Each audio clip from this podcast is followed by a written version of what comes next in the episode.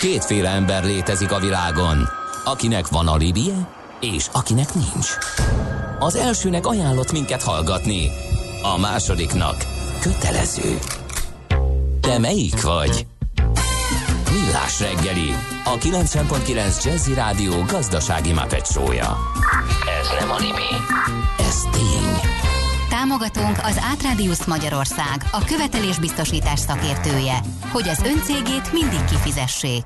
Na, kérlek szépen úgy megihlettem az egyik műsorvezető társunkat, Bögös Sanyit, aki itt ugye az autós műsort vezeti a hétvégén, a nyugati téri felüljáróval, hogy azt mondta, hogy mondjam csak el nyugodtan, hogy küldjenek nyugodtan ilyen képzőművészeti pályázatokat be a hallgatók nekünk, infokukat millásreggeli.hu, tényleg küldjenek, nagyon sok országban azt mondja, ezeket a ronda felüljárókat, átadták ilyen képzőművészeknek, várostervezőknek, akik annyira megcsinálták, felújították ezeket, hogy, hogy ilyen turista látványossággá váltak. Uh-huh. Ő is volt ilyen helyszíneken, amikor ment különböző autók tesztelésére, úgyhogy ez például megint csak egy olyan dolog, amit említettünk itt a kirakatokkal és kihasználatlan üzletekkel kapcsolatban. Persze, ez tök jó, és ez ez, ez valóban így van, csak azokon a helyeken megoldották a közlekedést is. Is. Mielőtt ez egy, ezzel egyetértek, hogy o, szén... nyilván, tehát igaz-igaz, nincs össze. Igen, nálunk a közlekedés megoldás nélkül bontanák és Igen, ez nem jó. Meg, jól ez nem van. jó. Igen. Na, hát ez a millás reggeli, hogy lehet hallani a stúdióban Ács Gábor. És eh, Kántor Endre azt mondja, újabb közlekedési nehézségek, kerepesi Pongrác, kereszteződés, kihalt lámpák, ott is eh, írja eh, István, helyde jó zenei szerkesztés ír egy kedves hallgató, külön alak írja, hogy thanks for Lenny. Lenny, igen. Igen, igen, igen, jó. Ez a Lenny Kravitz dalnak szólt egyértelműen, de hogy több ilyen is eh, jött, és um, um, hú, itt most elvesztem az SMS-ekben, de majd akkor keresgélek még, úgyhogy akkor kezdjünk bele a mai fontos témánkba. Figyelem! A nemzetközi helyzet egyre fokozódik. Ne közlekedj üzleti szemellenzővel a nagyvilágban. Aki naprakész és szemfüles, az megtalálhatja a lehetőségeket nemzetközi környezetben is. Cégstruktúrák, adótervezés, adóegyezmények és vagyonvédelem. Ebben segít a Nemzetközi Vagyontervezésről kristálytisztán. A Millás reggeli pénzügyi panoráma rovata.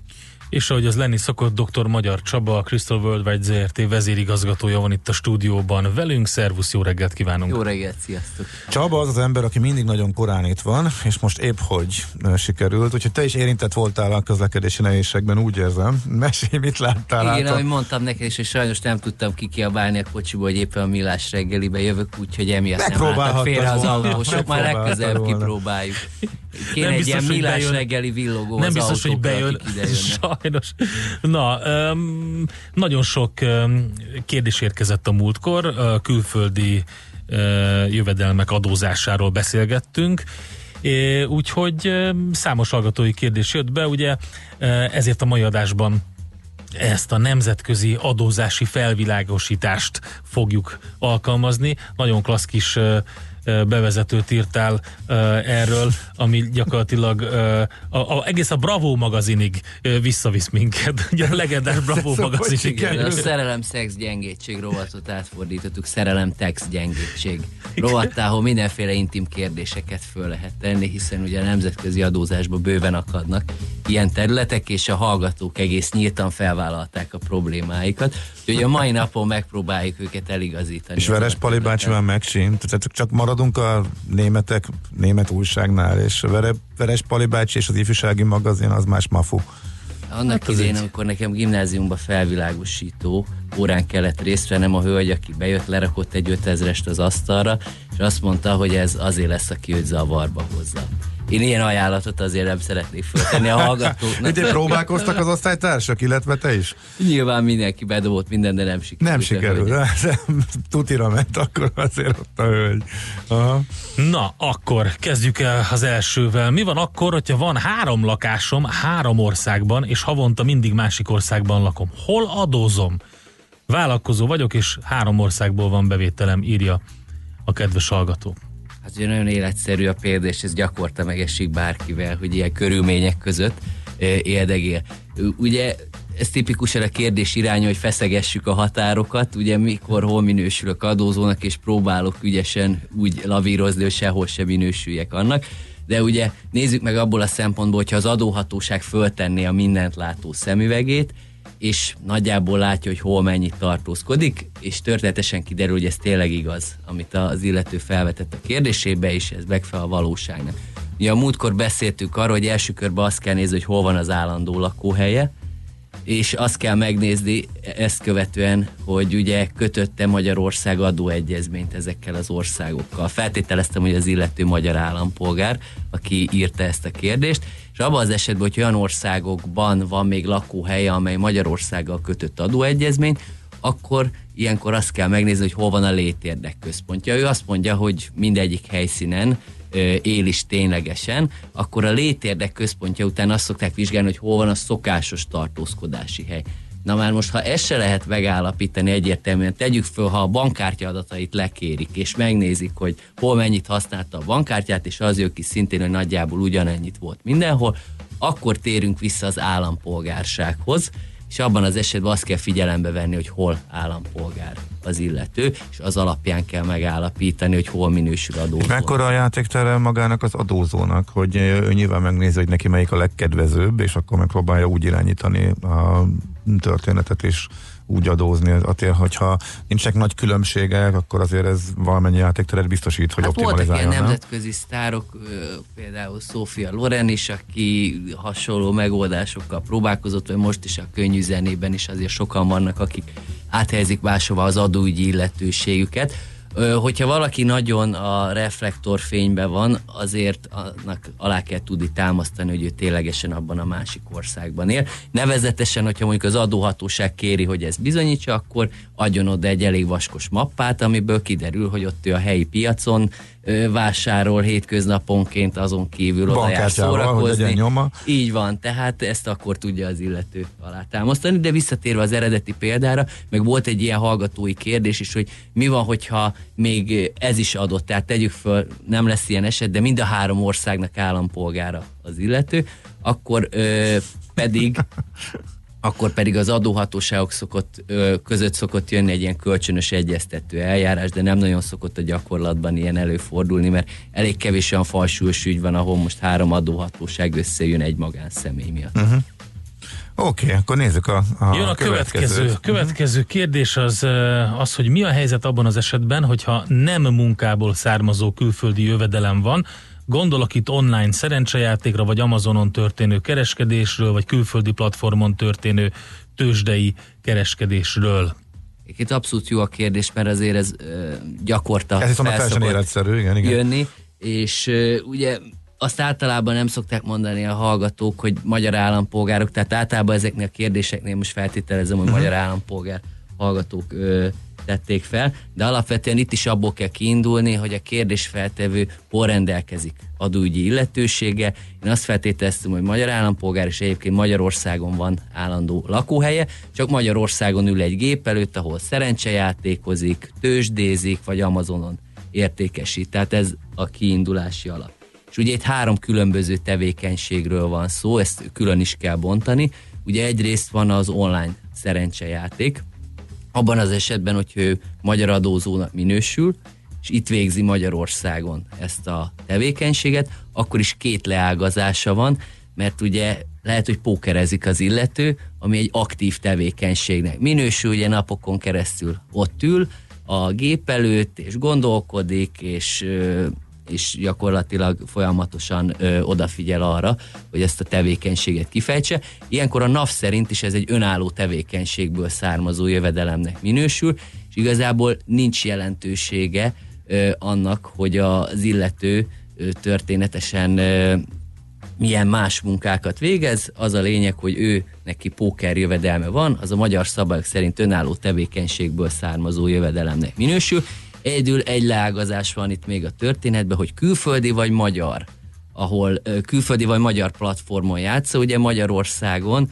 hogyha valaki ilyenbe vesz részt, ugye az egy engedélykötés, ott levonja tulajdonképpen a szerencsejáték szervezője az adókat. Viszont külföldiek esetében nem történik ilyen, külföldi szolgáltatóknál, sőt, netán, hogyha valaki, és megelőzöm a hallgató kérdést, illegális szerencse játékot játszik, akkor az nem változtat az adó kötelezettségén az illetőnek, és ugye ugyanúgy 15% kesziát meg kell fizetni utána, mint önálló tevékenységből származó jövedelem után, plusz a járulékokat is ilyenkor ö, meg kell fizetni. Amit még fontos Aztán kém, utána jön a büntetőeljárás.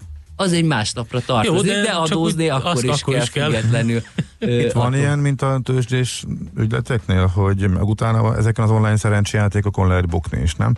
Hogy akkor szembeállítani a veszteséget Itt a sajnos nem lehet, viszont mivel önálló tevékenységből származó jövedelemről beszélünk, ezért például költségeket elszámolhat az illető, ha tudja bizonyítani, vagy ha nem akar ezzel foglalkozni, akkor van egy 10%-os költségáltalány, amit figyelembe uh-huh.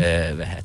Illetve a másik terület, ugye például, hogyha valaki sportfogadásokban vesz részt, ugye ez egy passzív tevékenység, és ez a magyar szabályok szerint egyéb jövedelemnek fog minősülni, ugye egy külföldi szolgáltatónál veszi ezt a szolgáltatást igénybe, vagy ott játszik, emiatt ugye Magyarországon lesz neki adókötelezettsége, feltételezem, hogy a külföldi szolgáltató nem vonja le az adókat, viszont annyiból lesz kellemetlenebb, hogy egyéb jövedelem, mert itt a költségelszámolás rendkívül korlátozott. Tehát még pókereseknél szélesebb körű ez a lehetőség, addig a, a sportfogadások esetében ö, hm. nincs nyitva ez a lehetőség. Aztán például a pókereseknél nagyon érdekes gondolat volt az is, hogy ugye a NAV már többször leírta, hogy az önálló tevékenységből származó jövedelem, és hogy csak az ördög ügyvédje legyek egy pillanatra, hogy mi lenne, hogyha valaki ezt mondjuk katás egyéni vállalkozóként tenné meg itt egy enyhe adóoptimalizálási lehetőség volna, de most, a hogy mondod, nagyon jó. De erre okay. még nem láttam állásfoglalást. Akkor uh, jön a következő, haladjunk, mert van sor. Várjál, hogyha... még az Amazon, Bocsánat, még az Amazon, az, az Amazon is itt van. Ennek is még csak a harmadánál tartunk, igen. Igen, úgyhogy hosszú lesz ez a mai adás. Na mond, igen, igen. Visszatérve, ugye Amazonon történő értékesítést végzi ez a magyar adózó, ugye ez is, ennek sincs jelentősége abból a szempontból, hogy ez most egy külföldi vagy egy magyar platform, tehát ugyanúgy neki két variáció van. Az egyik az, hogy klasszikus ingó értékesítése után származó jövedelme van, ha nem üzletszerűen végzi, viszont hogy, hogyha átcsap üzletszerűbe, akkor ez megint csak egy önálló tevékenységből származó jövedelem lesz, de alapból az ingó értékesítésének a szabályt kell alkalmazni, tehát itt is vannak különböző adómentességek, de hogyha valaki átcsap üzletszerűbe, akkor az önálló tevékenység lesz. Tipikus kérdés, hogy mitől üzletszerű, ugye vannak erre is hosszú állásfoglások, de én úgy vettem észre, hogy azért lelkeméjén mindenki tudja, hogy mikor végzi ezt a tevékenységet üzletszerűen. Tehát, hogyha valamit talált otthon hátul, és azt elpasszolja, akkor nyilván még nem biztos, hogy megáll az üzletszerűség, de azért, hogyha én erre készülök, vásárolok és gyakran csinálom, simán megáll az üzletszerűség. Na és akkor a külföldi platformon tőzsdei kereskedés adná mi a helyzet? Igen, Ugye itt a kérdésben ö, úgy hangzott el, hogy külföldi platformot használ az illető, és onnan származik jövedelme. Ugye ilyenkor több variáció létezik, ugye, hogy milyen típusú jövedelem lesz. Lehet akár ez egy kamatjövedelem, osztalék vagy árfolyam nyereség, de mivel magyar adózónak ö, minősül az illető, ezért minden bizony a Magyarországon keletkezik majd adófizetési kötelezettsége, viszont elképzelhető, hogy a külföldi állam levon forrásadót ebből a kifizetésből. Ebben az esetben azt is nézik hogy van-e Magyarországgal adóegyezmény, ilyenkor csak annyit vonhatnak le, amennyit az adóegyezmény jóvá hagy, és ezt követően a külföldön megfizetett adót figyelembe veheti a magyar adófizetésnél, amikor bevallja az adóját, illetve még fontos elmondani, hogy ha viszont ellenőrzött tőkepiaci ügyletnek minősül, ez a művelet, tekintettel arra, hogy ellenőrzött tőkepiacon szereplő befektetési szolgáltatóval áll kapcsolatban, akkor abban az esetben minősülhet ellenőrzött tőkepiaci ügyletnek. Ugye az egy olyan kategória, ami felöleli például az osztalékot, az árfolyam nyerességet is, és ilyenkor csak a 15% SZIA-val kell számolni az illető. Uh-huh. És akkor ide tartozik, csak ez egy ez ez nem rég jött, amikor a kriptorovatban beszéltünk erről, hogy mennyire elterjedt, hogy mennyire könnyű már elérni. Tehát valaki akár milyen platformon, akár egy Revoluton, ami most már, ha jól tudom, több mint 50 ezer magyarnak van, három gomnyomással kriptóra vált és kriptodevizákkal kereskedik és visszavált, és abból keletkezik nyeresége, annál ez hogyan működik? Az is ugyanígy, ugyanennek minősül, vagy ez egy más kategória például? Hát ugye alapvetően ez még egy, mondjuk azt, hogy teljes mértékben nem tisztázott terület. Uh-huh. Az adóhatóságnak vannak állásfoglalásai a témával kapcsolatban, de van egy olyan mondjuk úgy, hogy megengedő álláspont, amely alapján az SZIA törvény azt mondja, hogy ha nem kereskedelmi jelleggel te valutát váltasz be, és netántán ezen nyerességet keletkezik, akkor ez egy adómentes jövedelemnek minősül. Magyarán, hogyha például elmész a pénzváltóhoz, uh-huh. forintot váltasz euróra, és ugye azon keletkezik valami kis nyereséget, ez akkor, akkor ez uh-huh. ugyanaz az eset. Hát Csak ez ugye érdekes. torpedózzák ezt a, hát ezt a meggondolást abból a szempontból, hogy ugye nem feltétlenül lehet hagyományos értelembe véve pénzként tekinteni ugye a kriptovalutákra. Igen, a kriptodeviza is deviza E, mert ugye a Revolut ugyanúgy kínálja föl az eurót, mire váltott, forintra vagy bitcoinra, és hogyha a forintra váltás az ennek minősül, és adómentes, akkor a hatóság, a miért más is úgy látom, hogy, ahogy Aha. említettem, hogy megengedő állásponton vannak, hiszen azért ez nem üzletszerű pénzváltás. Viszont, uh-huh. hogyha valaki mondjuk masszívan forexezik, vagy éppenséggel az más, igen. ugye ezt a tevékenységet folytatja ugyanúgy csak kriptovalutákkal, akkor abban az esetben megáll az üzletszerűség, de hát, és de akkor inkább, nem lesz Inkább a forexezéshez hasonló igen. más kérdés, hogy ebben nincsen tőkeátét, tehát még az, azzal sem lehet mondjuk párhuzamot vonni, mint egy, egy forex üzletkötés, vagy egyáltalán a bankközi devizapiacon, hogyha üzletelsz. Tehát erre is hasonlít bizonyos szempontból, a sima mezei utcai pénzváltásra is hasonlít gépesítve, meg, de alapvetően meg egy spekulációs célú dologról van szó, mint hogyha a rendes globális bankközi devizapiacon nyom, nyomnád, úgyhogy ez érdekes kérdés, hogy hova fog, hova fog ez eljutni, és mit sütnek ki a hatóságok végül. Hát fontos lenne már, hogy ezt jogszabályban rendezzék, mert ugye a meglévő szabályokat szuszakoljuk uh-huh. rá ezekre az élethelyzetekre. Uh-huh. Jó. Jönnek még kérdések, válogatunk közülük egy gyors zenével, uh, engedünk teret a kedves hallgatóknak is, hogyha még írnak nekünk, és dr. Magyar Csaba van itt velünk, a Crystal Worldwide ZRT vezérigazgatója.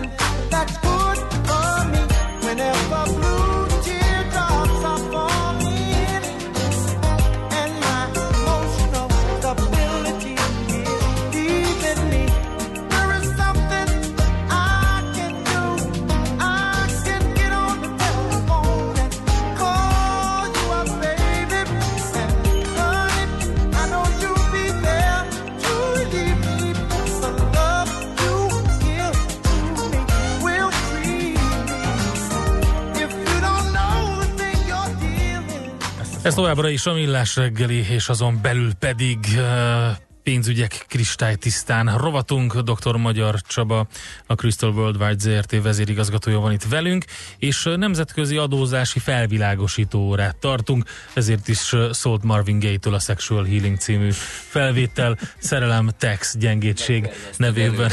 Igen. Na lényeg a lényeg, hogy olyan kérdés is jött, hogy ha Svájcban van egy nem magyar céges bankszámlám, akkor kell-e adóznom utána, ha nem veszek ki pénzt a számláról? Sejtem a kérdéstek az eredetét. ugyanis 2017 előtt volt Magyarországon egy olyan szabály, mely szerint, hogyha valakinek egy ellenőrzött külföldi társasága van, vagy akkoriban volt, és ezt egyszerűsítem úgy, hogy offshore cég, nem megyek bele most a szabályozásba az idő hiányába, tehát hogyha valakinek mondjuk offshore cége volt, és az offshore cégnek volt eredménye, akkor abban az esetben, hogyha nem vette ki a cégből a pénzt, akkor is neki magánszemélyként adóznia kellett volna utána. Ugye valószínűleg innen jött a kérdés, hogy régen volt egy ilyen szabály, viszont ami jó hír, hogy 2017-től ez a szabály megváltozott, ezt törölték az SZIA törvényből, tehát abban az esetben, hogyha valakinek külföldi céges számlája van, és azon van eredmény, viszont nem veszi ki, semmilyen formában, tehát nem veszi ki mondjuk osztalékként, akkor abban az esetben nem kell adózni utána, még akkor sem, hogyha valamilyen alacsony adókulcsú államban bejegyzett társágról van szó. Nyilván, ha már kiveszi, akkor más a történetnek a ö, megítélése. Egyébként ugye sokáig gondolkodtak azon, hogy ugye hát lehet, hogy van ez a szabály, de hát nem érdekelte az embereket, akinek ilyen külföldi céges konstrukciója volt, hiszen úgyse tud róla a magyar adóhatóság, külföldi cég, külföldi bankszámla, csak ugye ezt a történetet átírta ez az automatikus banki adatcsere, és most már Magyarországon is az adóhatóság nagyon sok országból kap banki információt, és lát bizonyos struktúrákat, ami alapján megkérdezhetik az illetőt, hogy ugye honnan származott ez a jövedelem. Az, hogy nem kell adózni egyébként, az ottani eredmény után hivatalosan, az nem jelenti azt, hogyha kiderül, hogy mondjuk valamilyen bűncselekményből származik az a jövedelem, és így adó eltitkolás történt, akkor azért adóhatóság érvényesítheti az akaratát, de főszabály szerint csak azért, mert egy külföldi céges számlán pénzt tart az illető, azért még nem áll be az adófizetési kötelezettség. Oké, okay. jöhet a Teslás? Vagy melyik? Jöhet, jöjjön a Teslás is jöhet. Mert ott is van, annak is van egy olyan kérdés, hogy mikor keletkezik adófizetési kötelezettség, amikor kiveszem, vagy amikor... Szóval, uh, online amerikai brokernél számla, uh, dollárban vett Tesla részvény, de nincs rajta nyereség, mondjuk a részvényt tegyük, vagy bármi lehetne, akkor stagnál, de az árfolyam változáson van nyereség, akkor mi a helyzet, illetve egy ilyennél mikor keletkezik, amikor elad, elad, elad az ember egy, egy részvényt, vagy amikor mondjuk hazautalja, vagy ez hogy működik? Tehát alapvetően, hogyha ő tartja ezt a részvényt, és nem adja el, uh-huh. akkor abban az esetben pusztán ö, azért, mert mondjuk a forint meg a dollár között ö, változás történt az árfolyam tekintetében, nem áll be Aha. Ö, adófizetési kötelezettség, nem számít nyereségnek. Viszont, ha ne talántán később ő eladja ezt a részvényét, akkor már sújthatja őt az árfolyam változásból származó jövedelem is, adott esetben, plusz az is, hogy az részvény értékesítésén nyerességét érte. Tehát akkor őt utolérheti ez a problémakör, de pusztán csak azért, mert tartja a részvényt azon az értékpapír számlán, és közben árfolyam változások történnek, ebből még nem realizálódik nyeresége. Egyébként arra oda kell figyelni, hogy nem csak akkor keletkezhet nyeresége, hogyha ő hazautalja magának a pénzt, hanem mondjuk, hogyha ott ö, az értékesítés kapcsán jóváírják neki uh-huh. ezt az összeget mondjuk dollárban, akkor a, már beáll neki persze. az adófizetési uh-huh. Um, kriptó, ha már szóba került, a bányászás iránt több hallgató is érdeklődik, hogy annál most akkor mi a adóhivatalok álláspontja az ott keletkező jövedelemmel kapcsolatosan, az hogyan adózik? Hát ugye az is, azon is múlik, hogy cégként vagy magánszemélyként végzi az illető, ugye, hogyha cégként végzi, akkor elég egyértelmű a dolog, hogy társasági nyereségadó terheli, uh-huh. adott esetben helyi parűzési adó is ö, felmerül, viszont, hogyha magánszemélyként végzi valaki ezt a tevékenységet, az egy önálló tevékenységből ö, származó jövedelemnek ö, fog minősülni, tehát ugyanúgy, hogy a mai alkalommal már példaként elmondtuk, hogy ez simán egy üzletszerű tevékenységnek minősül, nyilván ő ezt üzletszerűen fogja végezni, ezért a 15% SZIA és ehhez, ehhez kapcsolódó járulékokkal kell uh-huh. számolni az illetőnek. És akkor van a tenerifei uh, Bocs, kérdés. még annyi, hogy itt is fölmerülhet, hogy mi volt, ha valaki katás egyéni vállalkozóként. katás kriptobányászat. Ez figyelj, az, az, az igen. zseniális. Persze a limit az megvan, de hát igen. Uh, ahogy egyébként a Revolutosnál, Revolutnál is van limit, hogyha, hogyha tehát pénz limit. Pénzváltási. Igen. De Összegre vonatkozóan, tehát hogy nincs ott bármennyit változtat. nem, már van egy maximált összeg, amit a, ott Hát de akkor meg pár dollárért veszel egy olyan csomagot, amiben nincs limit, tehát szerintem Na, az... igen, tehát ez, ez benne van. Igen. Na, azt mondja, hogy ö, ha valakinek van Tenerifén lakóingatlan nya, és onnan származik bevétele, amit ott kint leadózott, azzal mit tud csinálni itthon?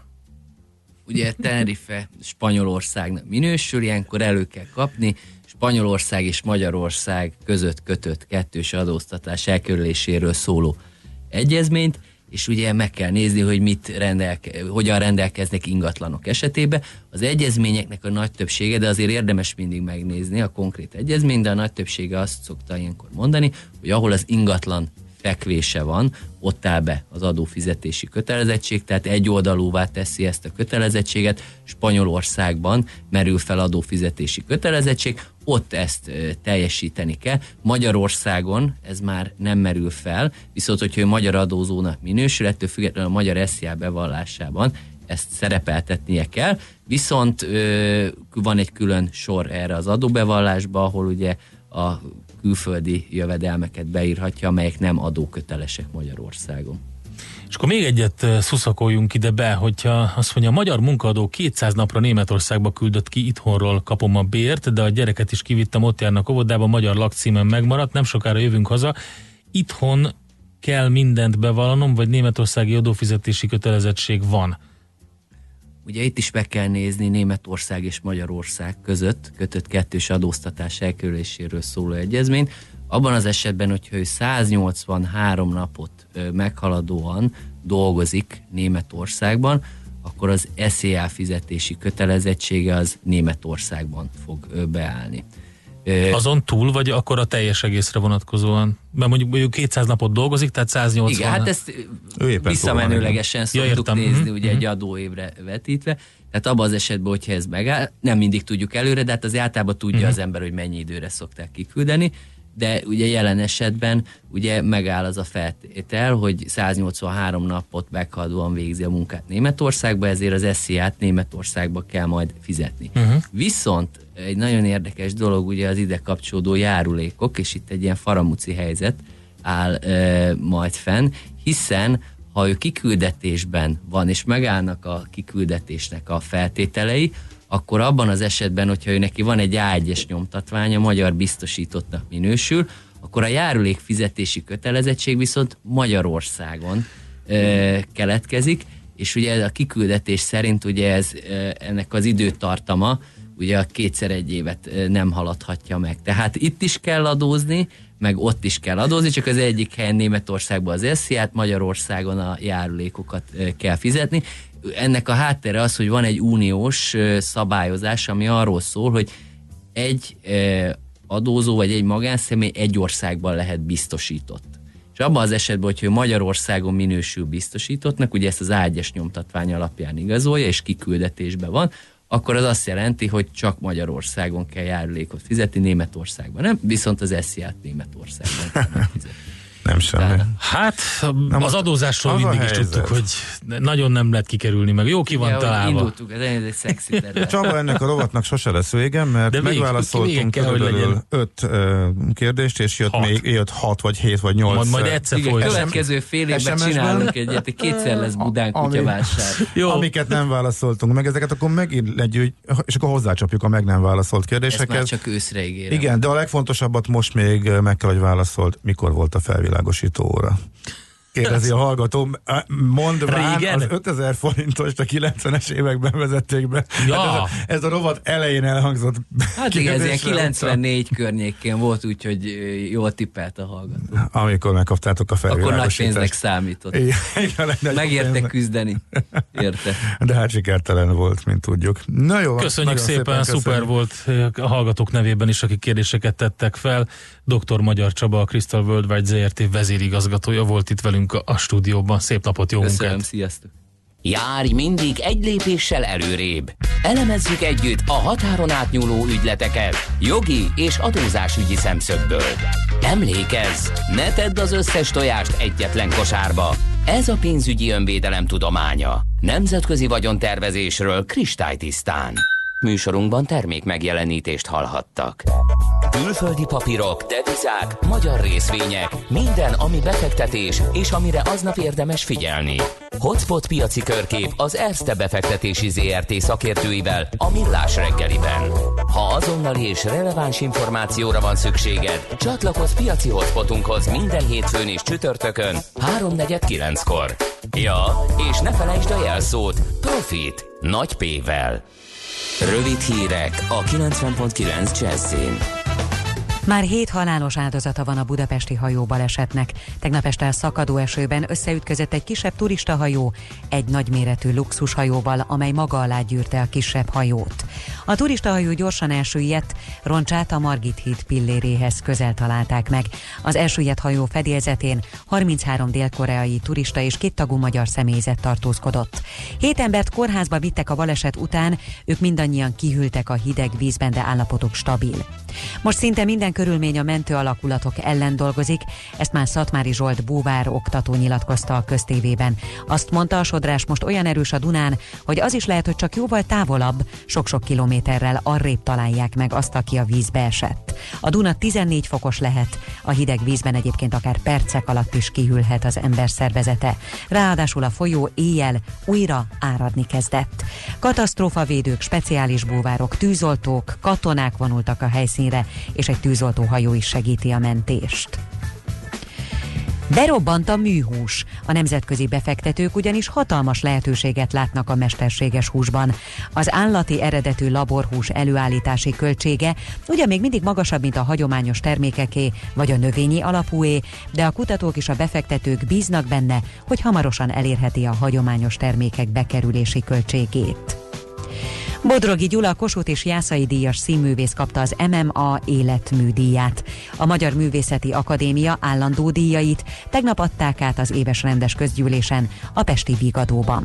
A nagy díjat Matl Péter szobrászművész, az aranyérmet Winkler Barnabás építész, a művészeti írói díjat Gró Gáspár irodalomtörténész, kritikus publicista, a Kovács Flórián emlékérmet pedig Udvaros Béla rendező, az Evangélium Színház alapító igazgatója érdemelte ki. Nem lesz több Red Bull Air Race. A Red Bullnak 2003 óta több mint 90 versenye volt, ezek közül 12-t Magyarországon tartottak.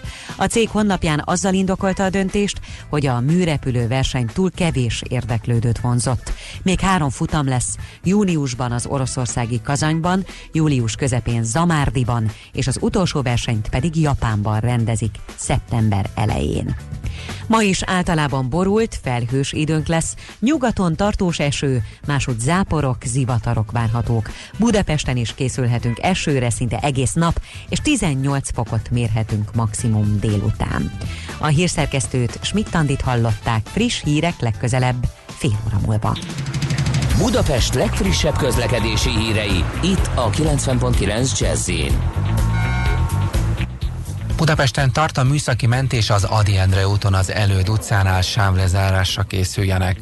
Lassú a haladás az M3-as autópálya bevezető szakaszán az M0-as autót és a Szerencs utca között, az M5-ös autópályán a Nagy Sándor József utcától, az M1 M7-es autópálya közös bevezető szakaszán az Egér úttól tovább a Budaörsi úton.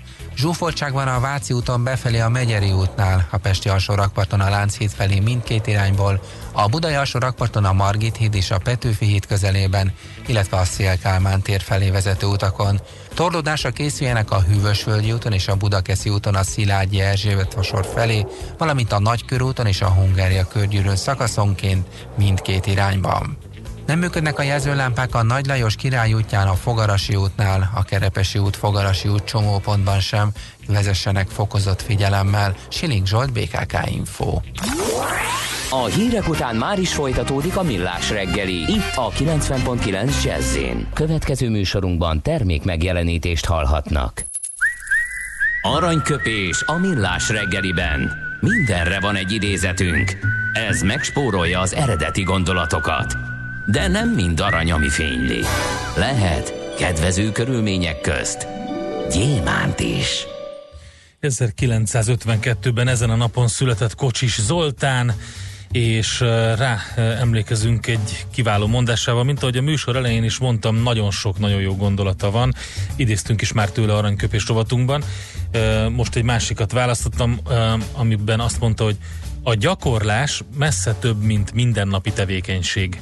A gyakorlás életforma. Egyébként ez tök jó, ez mindenre vonatkoztatható. Ugyanúgy, mint a futás, a sportolás, bármi, aminek, hogyha, hogyha rászánod magad, akkor az egy életforma. Teljesen meg kell változtatnod a gondolkodásodat, és hozzá kell szoktatnod magad ahhoz, hogy ez egy mindennapi dolog, ami, ami nem csak egy ilyen rutinszerű valami, hanem tényleg megváltoztatja azt, hogy, hogy hogyan, hogyan gondolkozol a mindennapjaidról, az életedről. Úgyhogy Kocsis Zoltánra emlékeztünk ezzel a mondásával. Aranyköpés hangzott el a millás reggeliben. Ne feledd, tanulni ezüst, megjegyezni arany. Mizó a back office-ban? Budgetálnak ezerrel? Tolják a forecastolást? Kell egy kis szapport, hogy meglegyen a report? Vágod, miről bakerálnak az irodában? A millás reggeli angol üzleti slang rovatával majd fogod. Business Jive, az anglovil nyelvi sziget tréningeket szervező Anglovil Kft. támogatásával. Mai üzleti angol szlengünk Put feelers out. Mielőtt lépünk vagy döntést hozunk, érdemes kipuhatolni, mit szólnak ehhez a körülöttünk lévők. Milyen terveik vannak nekik. Ha ilyen módon igyekszünk információt szerezni mások érzelmeiről vagy szándékáról, arra használjuk a put feelers out kifejezést. Példamondat. I think you would make a great sales team leader. I've put feelers out to see if the rest of the management is open to promoting you. Csekkold a feedbacket. A target, hogy jó legyen az update. Aztán ki lehet printelni az invoice-t. Angol üzleti slang azoknak, akik vágni akarják a nemzetközi bizniszvakert. A Business Jive az Anglovil nyelvi sziget tréningeket szervező Anglovil Kft. támogatásával hangzott el. A műszer neked egy fal, a sebesség egy váltó, a garázs egy szentély. Zavar, ha valaki elbetűvel mondja a rükvercet. Mindent akarsz tudni az autóvilágából? Akkor neked való a millás reggeli autós rovata. Futómű. Autóipari hírek, eladások, új modellek, autós élet. Kressz. Itt van velünk a vonalban a használtautó.hu szakértője, Katona Mátyás. Szervusz, jó reggelt kívánunk! Jó reggelt, sziasztok! És um, arról fogunk beszélgetni, hogy um, milyen új segítségek vannak használt autó vásárláshoz, mert ugye, hogy jó használt autót venni továbbra sem egyszerű, de egyre több a segítség hozzá.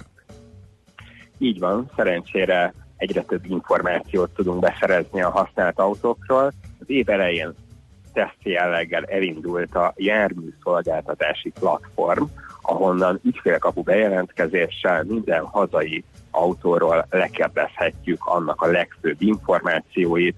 Alapvetően a weben is meg tudjuk nézni, de egy PDF-et is le tudunk tölteni. Ebben látjuk az autó gyártási évét, az első nyilvántartásba vételnek a dátumát, az eddigi tulajdonosok számát, bár meg kell jegyezni, hogy ez a magyarországi adatokat ismeri, így hiába ad információkat a műszaki vizsgákon, illetve az átírásokkor rögzített kilométeróra állásokról, ez csak is a hazai információkon alapul, tehát hogyha külföldről behoznak egy használt autót, akár manipulált óraállással, akkor az már manipulált értékekkel fog ebbe az adatbázisba bekerülni. Nyilván mindenféle műszaki paraméter is megtalálható ebben, sőt, még innen elérhetők a műszaki vizsgákon készített fotók is az autókról, és idén január 1-től még a biztosítási kár információk is belekerülnek, ezt uh-huh. sok helyen olvashattuk már, viszont van egy nagyon fontos kiegészítés, hogy ebbe csak is a kötelező felelősségbiztosítás terhére kifizetett károk kerülnek bele, tehát a kaszkóra rendezett térítések nem, és emiatt előfordulhat, hogy fizetnek ki egy autóra kárt, de ebben az adatbázisban nincsen benne. Van-e olyan adatbázis, vagy olyan segítség, ahol esetleg az európai adatok is benne vannak a magyarokon kívül, tehát a, azt a behozott autónak a múltját jobban fel tudjuk térképezni? Igen, szerencsére van ilyen. A használt autó.hu rendszerébe integrálva is van félig meddig a kárvertikál adatbázisa, tehát aki megadja az autójának az alvás számát a hirdetésnél. Ott automatikusan le lehet ezt kérdezni, ez egy fizetős szolgáltatás, egy autónak a lekérdezése 4799 forintba kerül, viszont innen még több információt kaphatunk meg, a külföldön rögzített óraállások, a külföldi kárkifizetések, akár kaszkó kifizetések megjelennek benne. Egyébként ebben a hazai kaszkó kifizetések is megjelennek. Aha. Továbbá még akár visszahívási információk, szerviz történeti információk és ilyen tipikus hibák is megjelenítődnek ebben a jelentésben. Tehát én azt gondolom, hogy akár érdemes ezzel is élni, Hát igen, hogyha valami komolyabb, komolyabb vételi szándék van, ugye, és ö, ö, hát a, nyilván egy autó értékéhez képest egy ilyen lekérdezés a kárvertikálnál hát az eltörpül, meg hogyha az ember biztosabbra akar menni. Így van, így van, tehát ez, ez abszolút így van, hogy amennyiben, amennyiben egy autót meg akarunk venni, akkor ez egy minimális költség, kisebb költség még, mint egy műszaki átvizsgálás, ami egyébként szintén ajánlott, mert uh-huh. például, hogyha egy nem hivatalos műhelyben javítják az autót, akkor az természetesen semmilyen adatbázisban nem fog bekerülni, tehát nem helyettesítik ezek a lekérdezések az autónak az átvizsgálását, ugyanakkor érdemes ezzel kezdeni, hiszen időt és pénzt takarítható lekérdezés alapján, hogy valami nincs rendben Igen, ez a klasszikus uh, saját uh, szerelős dolog, ugye, hogy az ember, uh, és ugye azért mondjuk el, hogy a nagyon sok lelkiismeretes ilyen, ilyen magánműhely van, akik um, a, akár a jövőbeni szervizek miatt is ugye felírják a megfelelő helyekre azt, hogy mi történt, mit cseréltek, papírt adnak ki róla, stb. Tehát ezek léteznek, csak ugye nem kerülnek be ezekbe az adatbázisokba. Nagyon sok esetben léteznek, mondjuk így. Így van, sok ilyen létezik, ugyanakkor a hivatalos szervizek adatai, tehát a számlátadó szervizek adatai, azok jó eséllyel bekerülnek már ezekbe az adatbázisokba. Nyilván előfordulhat olyan kisebb műhely, ami nem szolgáltat adatokat, de, de egyre több információ kerül be ezekbe az adatbázisokba. Én egyébként azt gondolom, hogy bármilyen autót veszünk, érdemes egy márkaszervizbe elvinni átvizsgálásra, ahol megvan a megfelelő szoftver, megvan a megfelelő típusismeret, és kellő mértékben át tudják nézni az autót. Nyilvánvaló egyébként a használt autóvásárlás mindig egy rizikó, és minél kedvezőbb árat látunk, annál nagyobb rizikót vagyunk hajlamosak vállalni. Igen de, de pont, pont emiatt sajnos behirdeni is jó uh-huh. eséllyel lehet. Tehát akkor leegyszerűsítve adásvételkor kerülnek be az adatok, meg amikor olyan szervizben van, nyilván az első időszakban, amikor még uh, szervizkönyv, márka, márka szerviz, garanciás időszak, akkor minden. Utána meg attól függ, hogy milyen szervizbe viszi a uh, gazdája, így van, ugye? Így van, pontosan, uh-huh. pontosan. Tehát a legkisebb szervizeknek a bejegyzései vélhetően nem jutnak el az adatbázisokig, uh-huh illetve a magyarországi BM adatbázisban nem kerülnek bele a szervizbejegyzések, tehát az egy, az egy elég szűk kivonatot ad az autó múltjából, nyilván az, az is ad információkat, de érdemesebb egy vásárlásnál egy ilyen bővebb információt is lekérni az autóról, ahol tényleg a balesetek mind naplózódnak, amennyiben azok hivatalos biztosítói kifizetéshez kötöttek Egyébként még akár olyan információk is megjelenhetnek, hogy milyen karbantartásokat végeztek el az adott autón.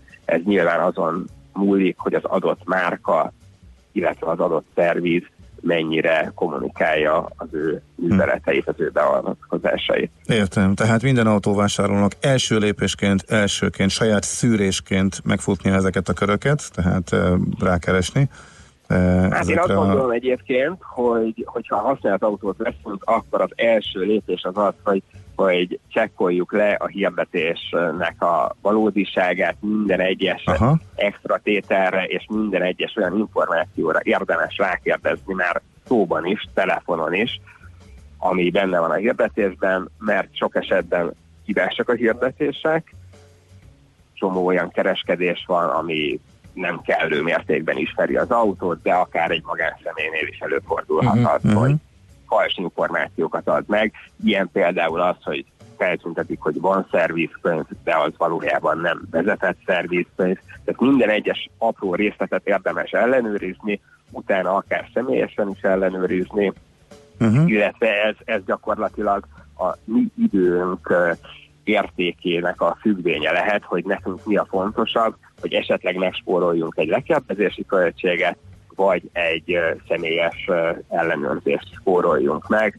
Ezt mindenki magának eldöntheti, de azt gondolom, hogy a telefonos részletes érdeklődés, a személyes szemle, az előélet lekérdezés, és hogyha mindez rendben van, akkor az autónak az átnézetése, mind-mind ajánlom. Ebben a sorrendben. Oké, okay, nagyon szépen köszönjük. köszönjük, nagyon hasznos volt. Szép napot, jó munkát! Én köszönöm a lehetőséget, szép napot szintén! Szia, szia! Katona Mátyással beszélgettünk a használtautó.hu szakértőjével. Most lefarkolunk, de jövő héten megint indexelünk és kanyarodunk, előzünk és tolatunk a Millás reggeli autós rovatában. Futómű a világ négy keréken. A szerencse fia vagy? Esetleg a szerencse lánya? Hogy kiderüljön, másra nincs szükséged, mint a helyes válaszra. Játék következik. A héten bármikor helyes megfejtést beküldők között péntek délután kisorsolunk egy kettő fő részére szóló, két éjszakás hosszú hétvégét a június közepén megrendezésre kerülő Debreciner Gourmet Fesztiválra, mégpedig az eseményt szervező Phoenix rendezvényszervező Kft. és a négy csillagos Debreceni Hotel Lícium jóvoltából. Mai kérdésünk pedig a következő, milyen étel a slambuc? Öhöm vagy öreglebbencs? Ilyen nevei vannak neki. Slambut, öhöm vagy öreglebbencs, tehát milyen étel? A. Leveles tésztás sütemény, vagy B. Babbal és kukoricával készülő hagyományos étel, vagy C. Tésztával, szalonnával és krumplival készülő bográcsos étel ez. A helyes megfejtéseket ma délután 16 óráig várjuk a játékkukac jazzy.hu e-mail címre. Kedvezzem ma neked a szerencse!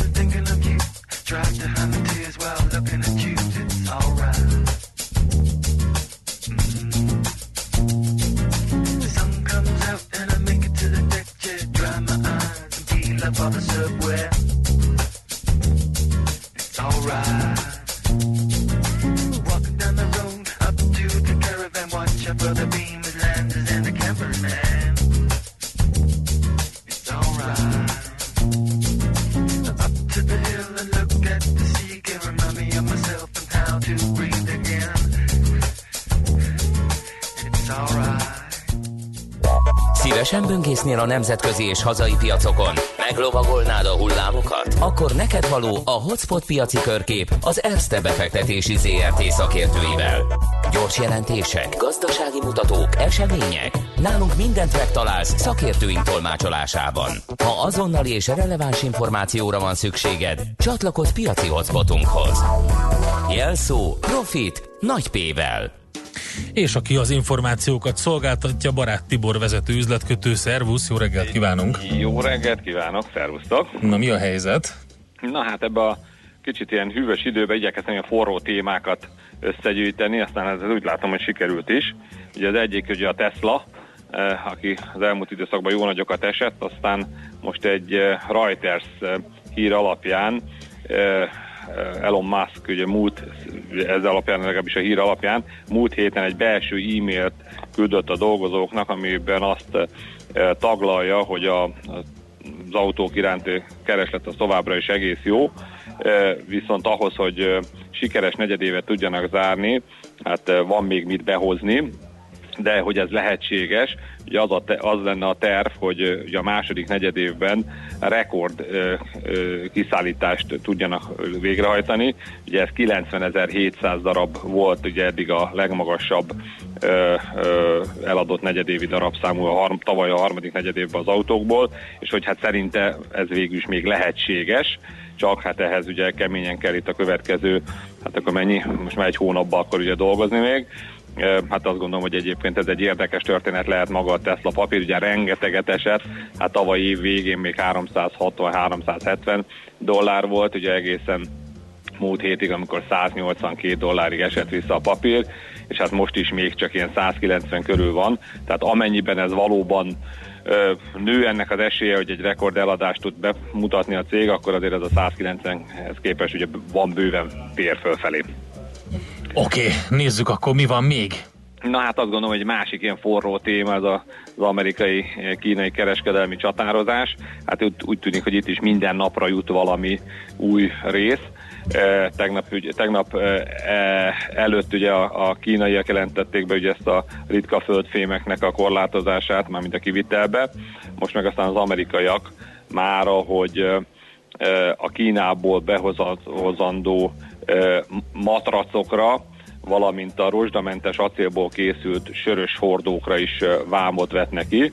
Tehát milyen érdekes, hogy már milyen ilyen speciális termékek Igen. ugye szóba kerültek itt a nagy, először ugye a nagyvonalú tervek, vagy tervek, illetőleg a megállapodás tervezetek után, most már ugye egész ugye a mindennapi életekbe le megy ez a dolog. Ugye ezt, Akkor szomorúak a matracgyártók. Eh, hát attól függ, hogy, hogy melyik, Igen. ugye, mert az, ugye, eh, az amerikai eh, matrac előállító egyébként ez a Certa Simmons Bedding, uh-huh. ugye ő kérelmezte az amerikai kereskedelmi minisztériumtól, illetőleg a, a, a hordógyártóknál meg van egy ilyen American Keg nevű cég, akik ugye dömping vámmal vám, vádolták meg a, hát egyébként itt majd mindjárt mondom, hogy nem csak a kínaiakat, de egész ilyen horribilis, hát ugye a matracra 1732 százalékos vámot is kivethetnek, míg a, a, a, ez a rozsdamentes acélból készült hordókra, sörös hordókra, itt ugye nemzetiségtől függően, a kínaiakra 80, a németekre 8,61, míg a mexikóiakra 18,48 os vám vethető ki a jövőben. Hát látjuk, hogy tényleg ugye akkor a, a retorziónak a retorziónak a retorziója, tehát hogy így most Igen. mennek a, a, a labdázások tovább. Hát kérdés, hogy ezt hol lehet majd megállítani. Ugye, tehát ez ugye volt a második ilyen forróbb téma, és hát a harmadik meg ugye itt a, a, a Olaszországgal kapcsolatosan, ahol hát azt, azt ugye gondolom, hogy mindenki hallotta, hogy most már ugye itt a túlzott deficit eljárás is ugye szóba került Olaszországgal szemben. Ezen kívül is van azonban még egy ilyen ütköző pont az EU és a, a, az olasz kormány között. Az EU versenyjogi biztosa, ugye Margaret Vestager, aki egyébként ilyen Dán liberális politikus, bejelentette, hogy volt egy, egy olasz bank, ez a Terkász bank, amit mi 2015-ben akart az, az olasz állam ugye állami pénzen megmenteni, és akkor erre be is nyújtott az EU bizottsága egy vétójogot, mondván, hogy ez egy meg nem engedett segítség, aminek aztán márciusban, most márciusban volt a, az Európai Unió Bíróságán egy döntés, hogy ezt mégiscsak engedélyezik, és akkor ez ellen fellebbezett ugye a versenyjogi biztos. Hát ezzel tulajdonképpen, aztán menet közben ez már ugye az érmi, vagy ez a fontosságát is veszítette maga, ez, ez, mert ezt a bankot ugye megvette menet közben egy másik bank, viszont ugye ezzel azt akarja elérni a, a, a biztos hölgy, hogy hogy a Róma számára lehetetlené tegye azt, hogy a jövőben ennek a módszernek a felhasználásával más bankokat is megmentsen az olasz állam. Ráadásul, ugye, tehát ilyen szempontból ugye ez megint ugye, például egy Unicreditre ez ugye elég negatívan hatott ugye az árfolyamokra, és, és hát egyébként is ugye a hét elején volt egy EU jegybankár, aki azt mondta, hogy a, a, a világgazdasági e, kilátásoknak a romlása ez az európai bankokra is ilyen riszkisebb időszakot fog hozni, tehát ez egy újabb ilyen negatív hír, viszont talán ami vele ugye ezt próbálják kompenzálni, hogy az LKB-nek a jövő heti június 6-a ülésén fedhetik, várja a piac azt, hogy felfedik a TLTRO három részleteit, és a piaci várakozások szerint egy elég nagyvonalú feltételekkel a konszenzus szerint a mínusz 25 bázispontos, de akár mínusz 40 bázispontos kamattal is indulhat ez a finanszírozási program. Ugye ezzel meg az LKB vonzóvá tenni ezt a támogatást, illetve hát segíteni az, EC, az európai növekedést. Hát meglátjuk minden esetre, hogy Olaszország az most megint egy kicsit ilyen forró igen, téma lesz. Igen, abszolút Ugye, forró téma lesz, és figyelünk is rájuk most így az LP választások után, meg pláne. igen. Oké, okay, Tibor, nagyon szépen köszönjük, izgalmas híreket hoztál nekünk, szép napot, jó kereskedést nektek! Köszönöm szépen, sziasztok! Barát Tiborral beszélgettünk vezető üzletkötővel. Hotspot piaci körkép hangzott el az ESZTE befektetési ZRT szakértőivel. Ha azonnali és releváns információra van szükséged, csatlakozz piaci hotspotunkhoz. Jelszó Profit nagy P-vel. Jön Schmidt Andi, elmondja a legfrissebb híreket, információkat, aztán majd mi jövünk vissza.